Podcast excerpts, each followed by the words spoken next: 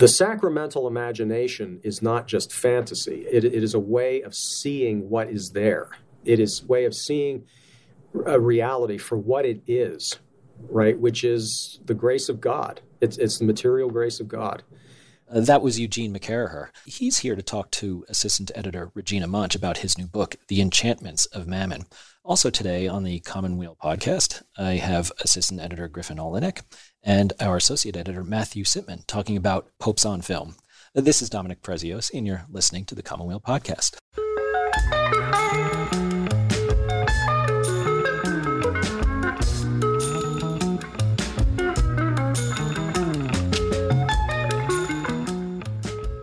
I'm here today with our associate editor, Matthew Sitman, and our assistant editor, Griffin Oleynick.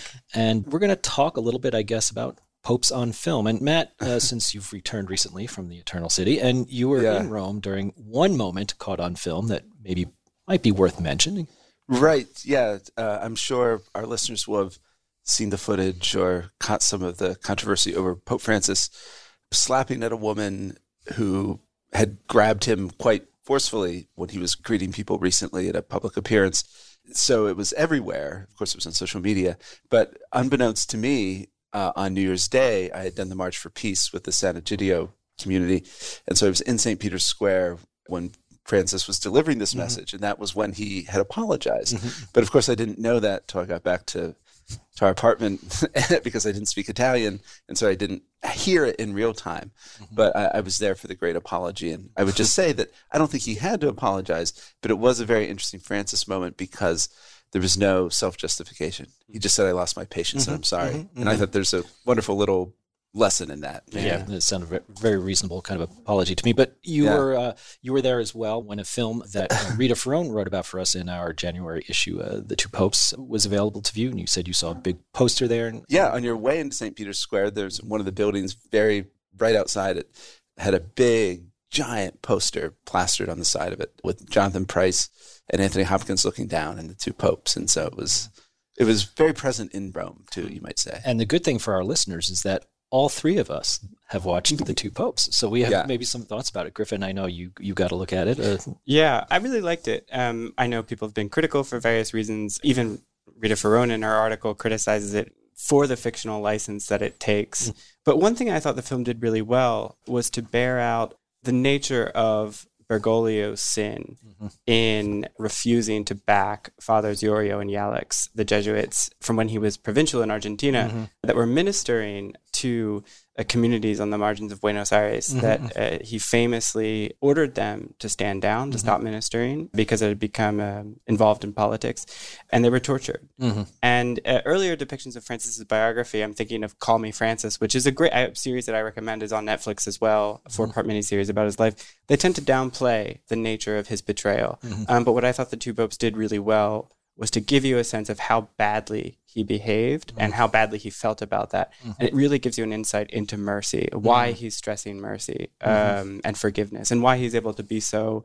so free and not have to justify mm-hmm. himself because he's he knows that he's capable of great sin. Yeah, is that something that sort of uh, made itself known to you while you were watching this, Matt? Or yes, no, it's true because I think well Griffin uh, articulated it very well, but I do think the central aspect of Francis' biography in some ways is the experience during the Dirty Wars and with this authoritarian regime.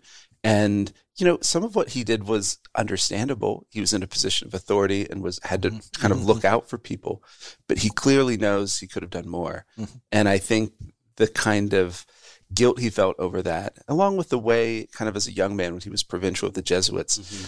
Eh, you know, he he was more authoritarian himself. He mm-hmm. kind of ruled with an iron fist. He was rigid, as he would maybe call the word he uses a lot mm-hmm. now. Mm-hmm. And that kind of broke him open. And I yeah. think the spiritual notes of Francis that we associate with him the most, the emphasis on mercy, the kind of humility, that emphasis on sinners who are capable of being forgiven, that God's love is never exhausted toward us, that came out of those experiences. Yeah. And I think the movie captures that very well, especially as it goes along. Uh, Griffin mentioned the criticisms that, oh, these are caricatures of mm-hmm. Francis and Benedict, and that's true. But I thought that was kind of the point. You began with this very progressive seeming Francis, yeah. who turns out not to have quite have been that right. way. You have this, uh, you know, uh, again, almost a caricature of Benedict, yeah. and he becomes more complicated. So the criticisms that these were cartoonish versions of the two men it starts that way. It doesn't end there. I think that's and, absolutely and right. So I thought those criticisms were really just not well put at all. And I thought it did a great job of humanizing Ratzinger as well. That mm-hmm. he became very playful by the end of the film, which certainly squares with his his writings. If you read him, if you read Jesus mm-hmm. of Nazareth, it's such a in many ways a playful book. And that grows out of his grounding in medieval theology. Well, even mm-hmm. sort of through the depictions of characters in film, I thought the way the, the director Fernando Meirelles handled it was quite well and we see the young Argentine actor Juan um, if I'm pronouncing that correctly, and I may not, as the young Francis during this time of reflection and rethinking his approach. And there's a lengthy scene, I think, of him hearing confessions, and the confessions kind of follow one after the other, and he's really exposed to the human pain, the day to day things that people feel, and that feel that they do have to confess. And mm. that's where you see, sort of, I think, his formation of the, the Francis he will become. Yeah. And then uh, to your point too about Ratzinger's uh, sort of uh, sympathetic portrayal, which I which I completely agree with you. There's a couple points early in the film where Francis is going to visit Benedict, and when he reveals this to people, they say that Nazi. And right. There's the shock on the character of Francis's face at that, and you know, you sort of that is a harsh thing to hear, and I think it sort of humanizes both men, both yeah. characters in this film. I thought it was a very synodal film, uh, like it yeah. sort of demonstrated synodality, yeah. uh, walking together. So I think there's uh, there's much more to be learned from this film, I think, than the media have gotten at. Yeah, and what about? And maybe this is just me, but I mean, there's a, uh, you know, because I sort of look at actors in their roles, and I sort of, uh, you know, I think of well, Anthony Hopkins playing Benedict. This is the man who became famous for playing Hannibal Lecter oh, in, in, Silence of the Lambs. So there's these things that sort of overhang it as a film, you know, that sort of inform your viewing. Yeah. Yeah, and the, although I would say Hopkins might not have been the best, he his performance was very good, mm-hmm. but he was not a great Benedict to me mm. because I mm. think there's something almost more fastidious about Benedict. Yeah. Waspish, perhaps, mm. whereas Hopkins felt kind of big mm. to me, yeah. too, which Benedict is not, you know. Yeah. And I, so I think the more Benedict, the mind, the person in maybe a, retreating a bit from the world, yeah. I think there is something physical, a physical element of that too with Benedict. And Hopkins was too. Robust. Yeah. And then, of course, and people have remarked on it, but the, the physical resemblance of Pryce, at least in this role, to Francis is really quite something else. So, okay, I want to move on to, well, if we can consider the two popes relatively sublime, I guess we can go to the new pope, which is sort of sublimely ridiculous. I don't know. Uh-huh. And earthy. and well, there's this actually, okay, so the new Pope on HBO, the, the season has begun. It's the resumption of The Young Pope, which aired about three years ago. And, and Matt and I were very eager to see what would transpire after the closing and the finale of the, uh, of the Young Pope some years ago. Maybe some listeners remember that Matt and I uh, blogged about that series for quite some time. All right, so the new Pope debuted recently on HBO. We've seen episode one, and I don't even know how to begin. So I would say this the first season we have this young Pius XIII played by Jude Law. The story of of that character was fascinating, mm-hmm. but it ends, and we kind of saw him like kind of struggling towards something or mm-hmm. searching for mm-hmm. something, and it ends. He kind of seems to find himself. Right? There's the mm-hmm. big that speech in Africa he gave on peace. Yeah. It's kind of incredible moments, and then we basically end with him having a heart attack. We don't know it's a heart attack, but that's where we pick up. Yeah. Uh, and so he's been incapacitated for for quite a while, three failed heart transplants. and so they have to pick a new pope. And I would just say, you know, as a setup for an episode, they basically pick a guy who they thought would be pliant. And he has this moment giving his first speech where he decides, oh, we're going to welcome all the migrants in, all the refugees. We're going to sell our art and our gold and give it to the poor. And it's a perfect way to set up an episode about the Catholic Church because what if the church actually took its teaching seriously, people would lose their minds. Yeah, people, and that's a, you know people are getting very nervous. You know, mm-hmm. foreign this ambassador uh, Braun is his name, right? But you know, yeah. the, the kind of intrigue of the Vatican starts to get really nervous about this. So, listeners, just if you're looking for one reason to watch it, it's a great way to set up an episode. Yeah. New Pope, and they pick a guy who actually takes it all seriously. Yeah. and, and, and what and what his he, he selects as his name as as Pope. Francesco II, Francis Yeah, II. Francis Francis the the second, and it's sort of as if like this light bulb Uh-huh. goes off over his head when he's having to. He's like, ah, Yeah, and I, I and the naming thing's interesting too because we we know if you've read any of the reviews that this isn't the guy who ends up being pope for most of the season, and he's replaced by well the John Malkovich character, John Paul III, which I thought was interesting Yeah. because John Paul I. There's all kinds of conspiracy, conspiracy theories about how he died. Mm-hmm. Right. And so there's even the kind of the idea of replacing someone who died under mysterious circumstances than being the, the John Paul number, whatever in relation to that. I thought was a nice little touch too. Yeah. We're going to talk about names. Yeah. One of the, the sort of repeated conceits that I like, uh, that Francis II surrounds himself with actual Franciscans. There's sort of this phalanx. It's almost like his own little Praetorian Guard, except Yeah. they're, they're sort of They're all like security young guys, detail, they're young guys, yeah. Slash security enforcers, detail yeah. enforcers who are also tech savvy. Uh, Apparently. there's that one scene that I love where Francis II orders all of the cardinals into the Sistine Chapel for a talk, and he's there and he's wearing sandals and a rough habit, mm-hmm. and he's replaced the white sash with a Franciscan cord. And then you see all of these friars come out in their brown habits, and you know they have baskets in which the cardinals are invited to place all of their finery, all of their cell the rings. It's Yeah. all going to be sold off. So as Matt says, well, what if they actually did that? And I actually I watched it last night, and I went to bed thinking.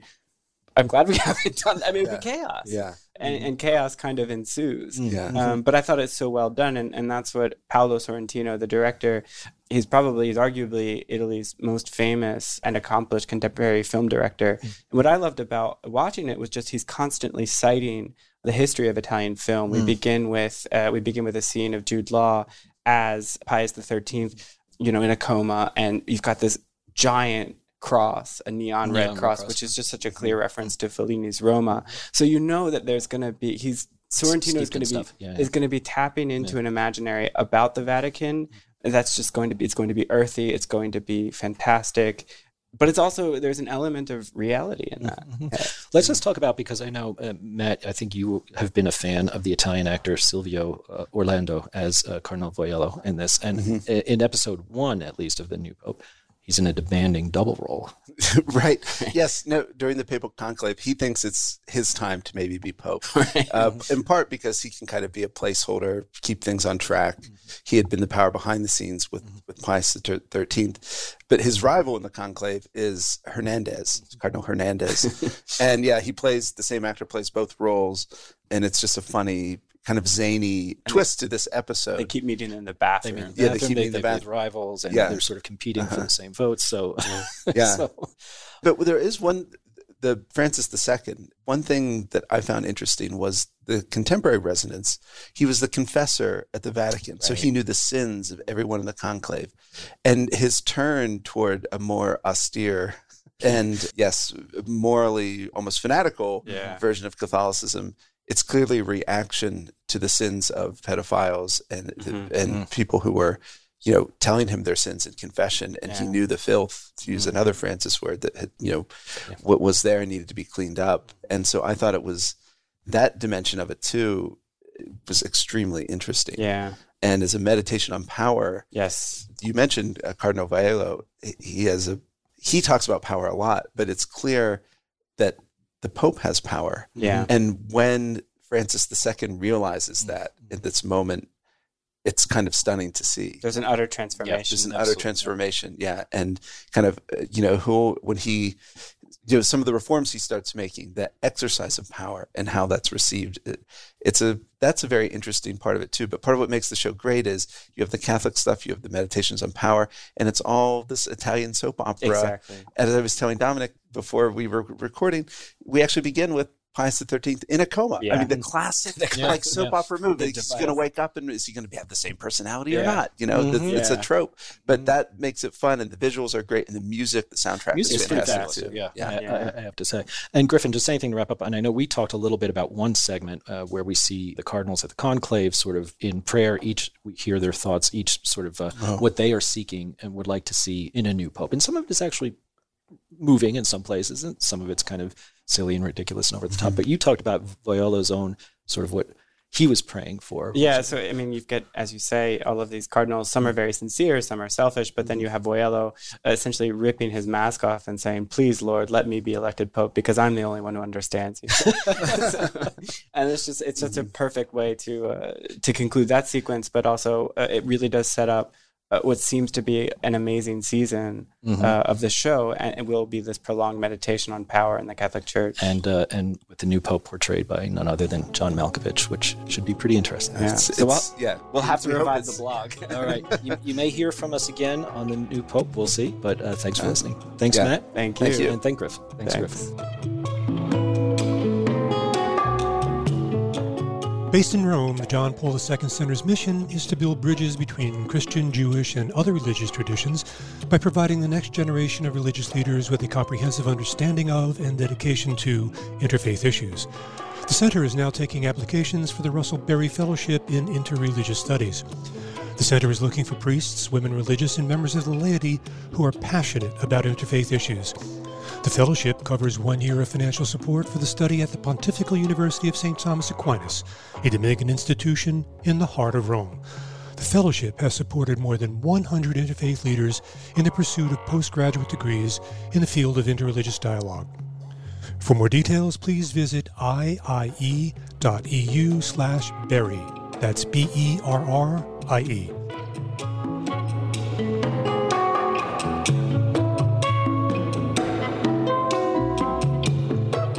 I'm talking with our assistant editor, Regina Munch. Hi. About hi, Regina. we're talking about your uh, interview with Eugene McCarraher, the author of the book The Enchantments of Mammon, which we actually have a review of in our January 2020 mm-hmm. issue. But you got to speak with him in person, and I think you were a good person to talk to because, of course, you were a student of Gene's for some time. I was. I studied with him for three years, and he sort of tested out some of his ideas that are in the book in the classroom. Mm, so uh, mm-hmm. it was exciting to see them written down in a book and mm-hmm. sort of systematized into a book. Yeah. So you were able, obviously, to, to, to, bring something to the interview. And I guess maybe you could just sort of tell us how you went into it and, and maybe some highlights or high points of talking to Gene in this context. Sure. It's a long book. Yeah. I think it's about 800 pages. so there's a lot to cover. But it was exciting to think about he wrote this book over the course of 20 years mm-hmm. and did the research for it. And I attended his uh, release party for the book mm-hmm. that the Villanova Humanities Department had for him. And he really did emphasize, like, thanked, thanked his colleagues very mm-hmm. much for being part of this sort of collective work, is the way that he put it. We talked about the idea of misenchantment, which is sort of what drives his book, that we have a sort of story of disenchantment. Mm-hmm that that's what modernity and capitalism have produced mm-hmm. but he says that's really not the not the correct way to think about our current malaise hmm. and i yeah. guess we'll hear all about it right you'll now. hear about it more right now thanks regina thank you eugene thanks for talking with us my pleasure the thesis of your book hinges on the idea of enchantment versus disenchantment what's the story we think we know about disenchantment well, the story we think we know about disenchantment has been one that has been told many times in, in different ways. I think the best are probably by Marx and by Weber. The basic story is that modernity is defined by the slow erosion of belief in a world inhabited and sustained and governed by supernatural, invisible beings, whether they're gods, spirits, you know, things that go bump in the night, things that you can't see. Modernity, at least, has been understood as the gradual decline of belief in these kinds of entities. And the various factors or various causes have been identified to bring about this disenchantment, mainly science.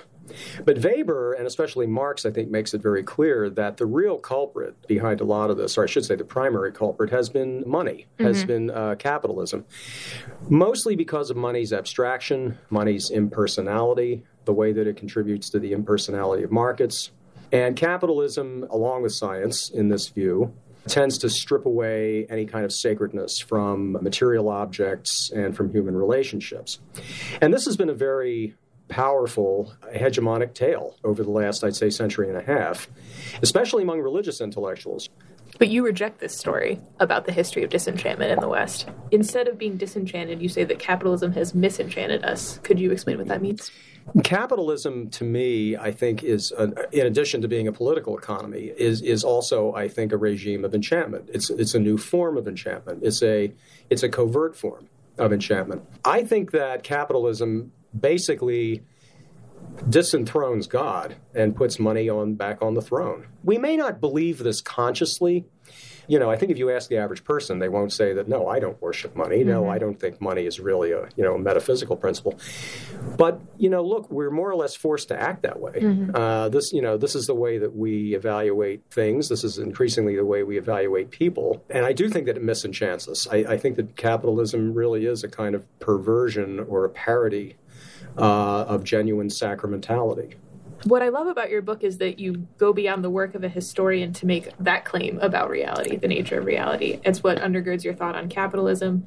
And you keep throughout the book, you keep coming back to Gerard Manley Hopkins as an exemplar of the Christian metaphysic of love and of imagination. Mm-hmm. Uh, what does that mean? Mm-hmm. Well, as Hopkins wrote, that you know the world is charged with the grandeur of God. I, I, I take this to be an assertion of sacramentality, of a Christian version of enchantment. And this, for me, becomes the touchstone of the way we should think about capitalism. And it also becomes the touchstone for what I dub in the book the capital R romantic sort of a criticism of capitalism, which stretches from, I would argue, from Gerard Winstanley and the Diggers in the 17th century all the way through to John Ruskin and William Morris, all the way down in the United States, at least, to people such as Lewis Mumford Kenneth Rexroth, and mm-hmm. Theodore Roszak in the 1960s, all of whom I think in some way, shape, or form exhibited this kind of romantic imagination. I mean, they may not have been Orthodox Christians.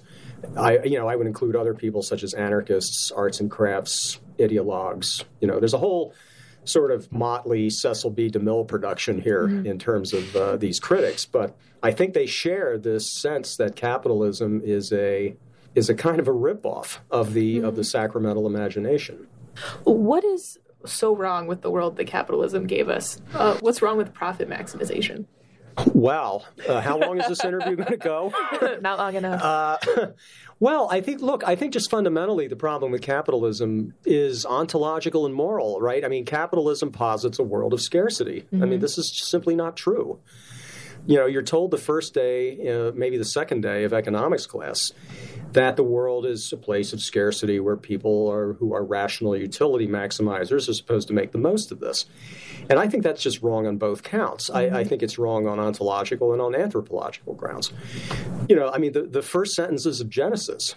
Essentially mm-hmm. assert that the world is a place of abundance and, and of plenty. In other words, the world is a friendly place, or at least it's supposed to be a friendly place, and it's not one in which you're supposed to hard scrabble your way through life and also that the individuals, I should say, the images and likeness of God who uh, inhabit this place, are not a bunch of rational utility maximizing competitors. This is, I think, this is this is awful to, to assert this about human beings. You know, as I said, we're the images and likenesses of God. We're supposed to love each other. We're not supposed to compete. We're not supposed to put each other out of business. And, and that is what I see as the problem with profit maximization, uh, and even with this insane ideal of economic growth. I think the problem with economic growth is not that it somehow isn't aligned with the uh, the ontology of abundance. It's that economic growth is itself premised on scarcity. Mm-hmm. This idea that oh my God, we have to keep producing and producing and producing and producing because we're never going to have enough. No, you've already got more than enough. If you were sane uh, and you had any kind of reasonable relationship to the rest of the world and and to other people around you, you wouldn't be accumulating stuff constantly. And as far as the, the problem with profit maximization is look at what it's led to.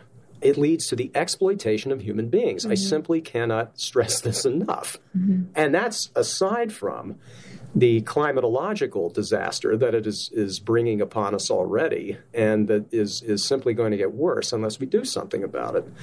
So, as far as I'm concerned, capitalism stands uh, not just indicted but guilty on, on any number of counts. Let's get into some of the book's historical argument. You say that capitalism began on the fields of England with the enclosure movement and then moved to the American continent. How did it become the misenchantment of an American empire? Well, I'm one of these historians who thinks that America was capitalist from the get go. I think the capitalism arrived, as I think it was Carl Degler once put it, capitalism arrived on the boats with the Puritans. I think Puritans still had enough of a sense of guilt about what they were doing to not be as rapacious as they might have been. I think that this dishonor uh, is left to the evangelicals. I think evangelical Protestants, in some way, made the market into a divinity and really assured that American history would follow along these tracks of capitalist enchantment to an extent that you don't see it in other nations, I mean, at least to the degree you see it here. Where do you see it? Which individual people that you talk about in your book bring among evangelicals? Among evangelicals. Oh. And, and, how do they express it? Yeah, well, Charles Finney, I mean, Charles Finney, uh, the great revivalist preacher, certainly comes to mind. Finney would say things such as, well, if, you know, if you believe in the gospel, you know, you'll have so many hectares of corn. Even Finney was a little bit uh, ambivalent about this, but not, not a whole lot. Mm-hmm. You've got people like Freeman Hunt, who was the founder of Hunt's Merchants Magazine, mm-hmm. which was the uh, first monthly business magazine in the United States.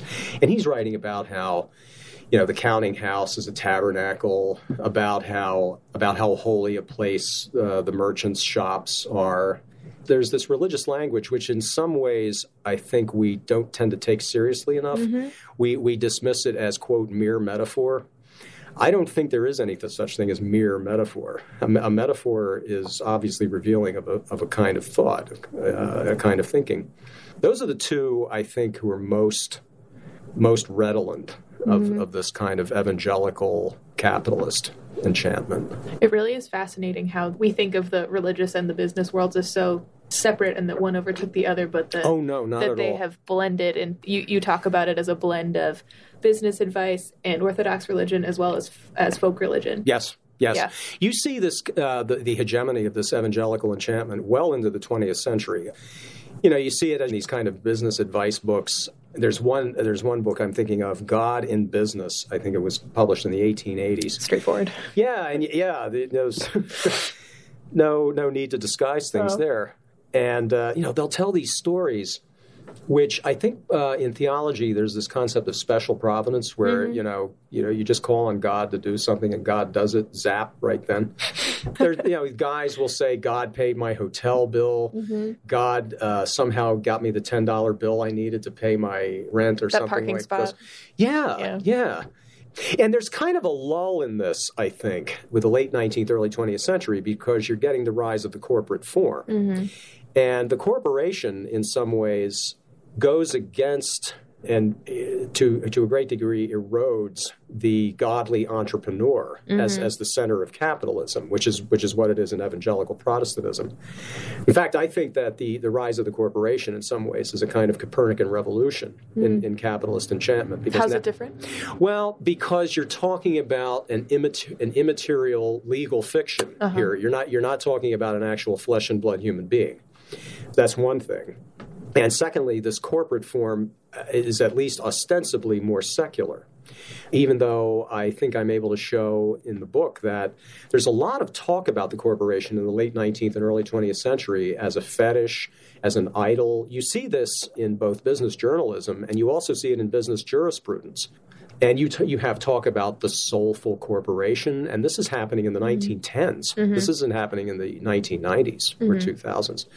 So the corporation is recognized early on in American business as this new kind of enchanted object or some uh, sort of enchanted set of relationships.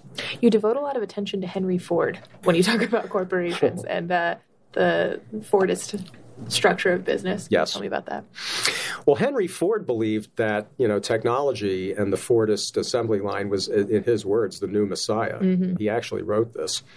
Yeah, Fordism. We again, we usually think of as just mechanization. We think of it as you know, obviously the most utterly rationalized and secular form of production hitherto seen. But Fordism is another form of enchantment. Mm-hmm. You see this in, for example, of all genres, management theory, which I have to say, you know, is usually one of the most dullard genres of literature there can possibly be. But, you know, I read through it, so you wouldn't have to. it's a dirty job, but somebody had to do it. Even in somebody like Frederick Taylor, who we usually think is, you know, Mr. Mechanization. He's talking about the workplace, turning the workplace into a kind of beloved community. Mm-hmm. I think that management theory that arises out of Fordism and that continues up to the present day in forms such as human relations and theory Y, as it's called in 1960, you know, and all this, is an attempt at what I in the book call the mechanization of communion. So I don't think there's necessarily a, an antithesis between mechanization and enchantment, even though we think mm-hmm. that these two things are so are utterly polar polar opposites. I think you can see it in advertising. I think that a lot of the advertising in the 1920s and 30s, especially, is a form of what I call corporate modernism. Mm-hmm. And a lot of modernism is about an attempt, I think, to recapture some kind of a sense of enchantment. In this case, for products. Mm-hmm. You know, we talk about products having personalities. We have all kinds of advertisements in which objects have these auras around mm-hmm. them. We have illustrators such as Maxfield Parrish, who I think is a kind of vendor of enchantment. Uh, you know, if you look at his illustrations, his especially his what were at the time called Maxfield Parrish blues, mm-hmm. his creamy blue colored illustrations and uh, graphic design for products. It's a world of enchantment, mm-hmm. and he is making posters which are trying to evoke this. I guess you could call it a kind of post-Christian kind of enchantment. I think you compare yeah. them to icons, that like yeah, perverted icons. kind of icon. Yeah, and the other guy, I'm, eh, I'm, glad you said that because now it now it reminds me of uh, Andy Warhol. Andy Warhol, uh, I think, cannot be understood unless you understand his Byzantine Catholic background. Mm-hmm. And it, one of the real revelations to me when researching this book was that Warhol was a faithful Byzantine Catholic mm-hmm. to his dying day you know, Mr. Ironic postmodernism was was a good Byzantine Catholic. You look at his not just his, not necessarily his soup cans, but, though I think his soup cans, I think he understood as icons of everyday mass production mm-hmm. life. But if you look at his his portraits of Elizabeth Taylor, mm-hmm. of uh, Elvis Presley. The way that they're painted are very he he he very clearly and I and, and explicitly patterned these things after Byzantine icons.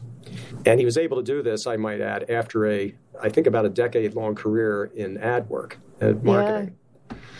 A lot of these guys, uh, a lot of these bohemians were in the uh, in the advertising world and marketing.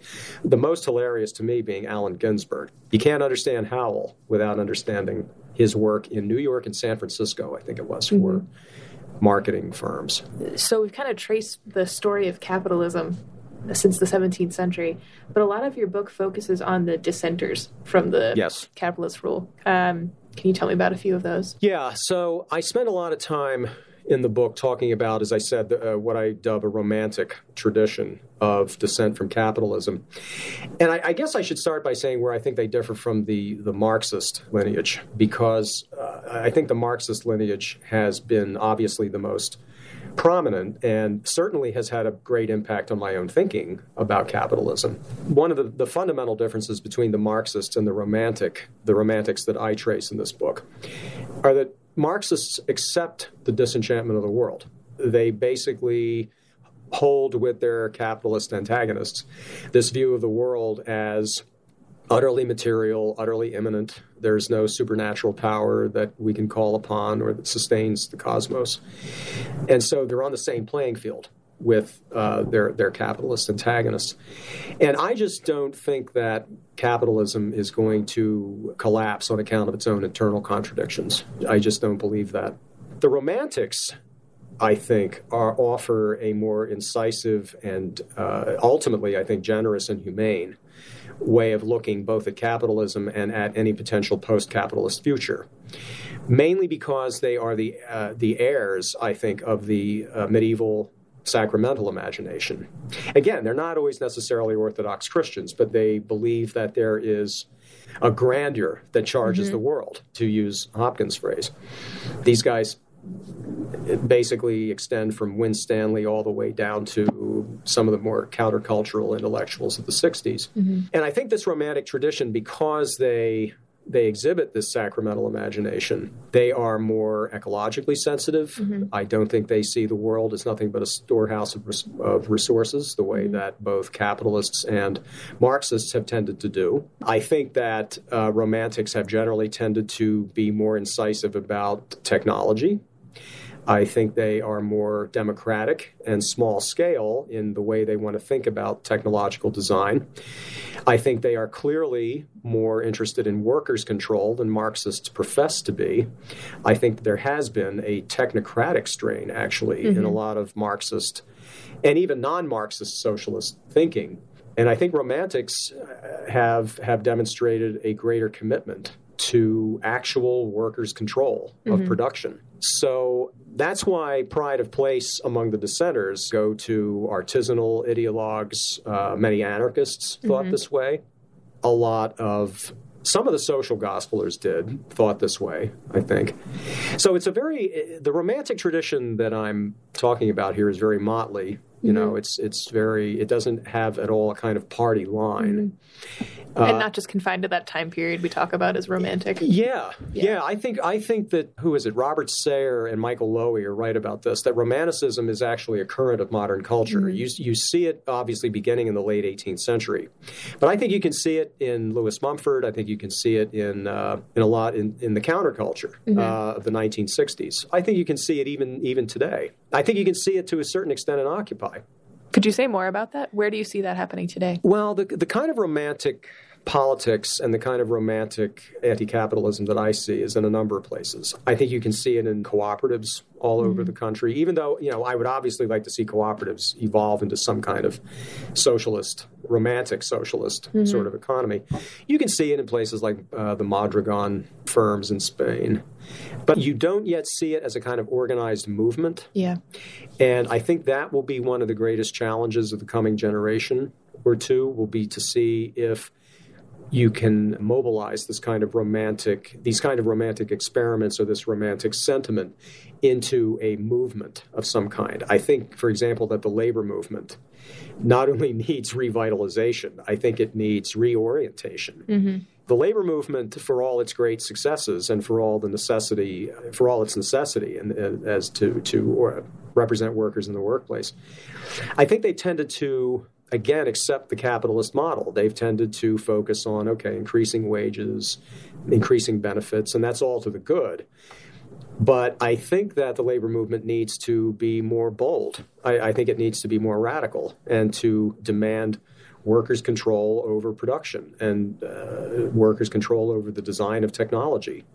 I really, you know, this is why automation kind of exercises me these days because I have a feeling that a lot of people on the left are starting to outsource their political imaginations to Silicon Valley. Mm-hmm. They're letting Zuckerberg and Musk decide what the technological future is going to be. And I'm sorry, I, I don't think that's what we should be doing. Mm-hmm. I, I think we should be demanding control over the actual design of production technology. Not merely the production, but the design. but the design. Yeah. So I think, you know, again, I hope that this, any kind of a romantic movement would include not just, you know, trying to abolish class, which I still think is a venerable goal. I will declare that right now. I think it should aim at the most intimate details of work because it's sacramental, right? Yeah. Any of the political candidates right now? Uh, you mentioned Bernie Sanders in your book. Yeah. Uh, do you see any potential in his candidacy or the candidacy of any others to further some of these goals? I see the potential. You know, I mean, I'm certainly in favor of a Green New Deal. What I would say, though, is that I I would warn. This is what I said in my article a few months back on William Morris that mm-hmm. I think the problem with the Green New Deal is not that there's a Green New Deal, but that it doesn't go far enough. Mm-hmm. And it doesn't go far enough in terms of the things that I just mentioned. It doesn't go far enough in terms of trying to achieve workers' control. It doesn't go far enough in terms of, even though it's a Green New Deal, I don't think it goes far enough in terms of ecological mm-hmm. sensitivity. In other words, Bernie Sanders is a great start. Alexandria Ocasio Cortez is a great start, but it's a start. And I think that uh, our ambitions have to be bigger and, uh, and wider than they are. How does our capitalist misenchantment affect religion as it's practiced today? Uh, does our bad economy? does our uh, are we bad Christians because of our economy? Well, we're bad Christians on, for a number of reasons. I don't think it's just capitalism that makes people bad Christians. Mm-hmm. But capitalism doesn't help. Yeah. Uh, it sure as hell doesn't help. As far as Christianity is concerned and capitalism, man, I'm really pessimistic, to be quite honest with you. As far as the Catholic Church's institutional leadership, I think a lot of them are too timid. I think they're afraid of what their flock is going to say to them, especially the, the richer mm-hmm. uh, members of the flock. You know, you can see this in the fact that the USCCB decided to just drop a whole paragraph mm-hmm. or a whole two or three sentences basically saying that social justice is an important part of thinking about how mm-hmm. you should vote next year. They uh-huh. just erased it. This and primacy dis- of place to abortion. Yeah, this yeah. is disgraceful. I don't count on the leadership at all for much of anything. I, I think this is once again going to have to be an, an, instance in which the laity comes in and saves the day once again, and shows you know shows cardinals how to be Christians. You know, for once. By example, or what's the role of the laity here that you can? well, by example, and I think their best example would be to start forming unions or supporting unions by mm-hmm. starting to uh, vote for people like Sanders. Mm-hmm there's my endorsement. There's my endorsement. And I and I think also by looking more into the tradition, not just the Catholic tradition, but the, even the larger Christian tradition, to realize just how antithetical capitalism is, I think, mm-hmm. to the mm-hmm. gospel. I, I cannot say this enough. David Bentley Hart, I think, has been way out in front on this in saying that small c communism is the political unconscious of Christianity. Mm-hmm. I just don't see how you cannot see that. Mm-hmm. Now, you can make arguments, and I'm willing, you know, to respect them about how that might not be possible this side of the eschaton. Mm-hmm. I, I, I can see that. But it seems to me that one also has to remember that you are held to an ideal. you are held to a certain principle, you know, here. And, and it seems to me that, that small c communism is clearly the political, I don't want to say program, but it's certainly the political principle of the gospel. Mm-hmm. It's right there in Acts. Mm-hmm. You can't, there's no allegorizing that, right? There's there's no trying to, I think, uh, whitewash that, mm-hmm. airbrush it. I think the way, if more and more Christians would realize that, I think their behavior would obviously begin to change. I mean, it's not like I think we're all, you know, we're all going to be comrades on the barricades, you know, in another 10, 15 years, though that wouldn't be bad. um, but I do think that the more one realizes how deeply antithetical capitalism is to the gospel, I can't help but think that that's going to make some kind of a, of a change. This is reminding me of what one thing you talk about with Hopkins is that his imagination isn't just a sort of fanciful invention right um, of something you would like, but it's really a vision. Yes. What does that mean? Yeah. Well, when somebody is called a visionary, this often means that they're dreamy or that they're a quote idealist, you know, or something like this. Well, I always understood vision to be something uh, involving sight right? Mm-hmm. You actually see something.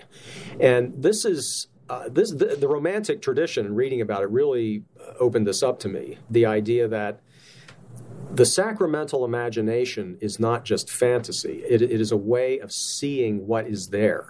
It is a way of seeing a reality for what it is, right? Which is the grace of God. It's it's the material grace of God, and I th- as I said, I, I think that the more deeply one takes that into oneself, the more one reflects on it, and the more one thinks about the political possibilities contained in that, I can't help but think that one would demand radical changes in the way that we produce goods, the way we distribute them, the way we design them. I don't think that Christianity has to issue in this kind of reactionary politics that, that we're seeing now, not just among evangelicals, but among certain kinds of conservative Catholics who are doing their damnedest to try to reconcile the gospel with Donald Trump and uh, the most predatory kinds of capitalism. Mm-hmm. In your book, you mentioned the possibilities of localism. And you do talk about Occupy, as we just mentioned, right. um, as sort of a, a local, spontaneous movement that allows for democracy on a small scale. Right. What what other possibilities do you see for that?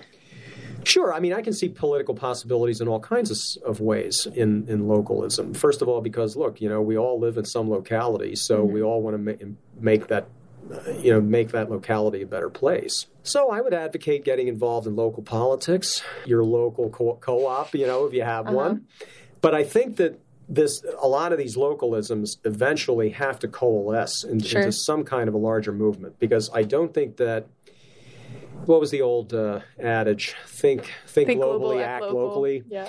Well, okay, yeah, act locally, think globally, but the problem is that sometimes you have to act globally mm-hmm. because uh, some of these problems are global and they require global solutions. Mm-hmm. I think that the way to do that is, in a sense, to form new kinds of coalitions and mobilizations of people whether they're in political parties, whether they're in in uh, churches or or through mosques or or, mm-hmm. or, uh, or, synagogues or whatever whatever kind of uh, religious organization there mm-hmm. is.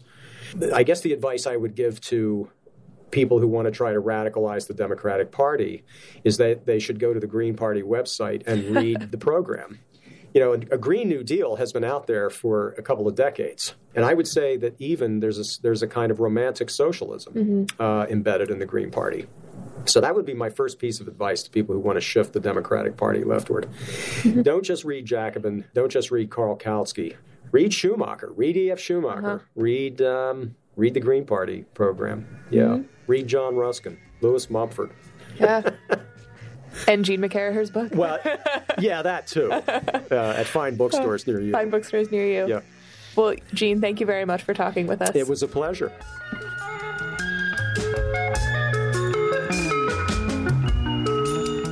The Commonweal podcast is produced by assistant editor Griffin Oleynick and the Commonweal staff in partnership with Sandberg Media.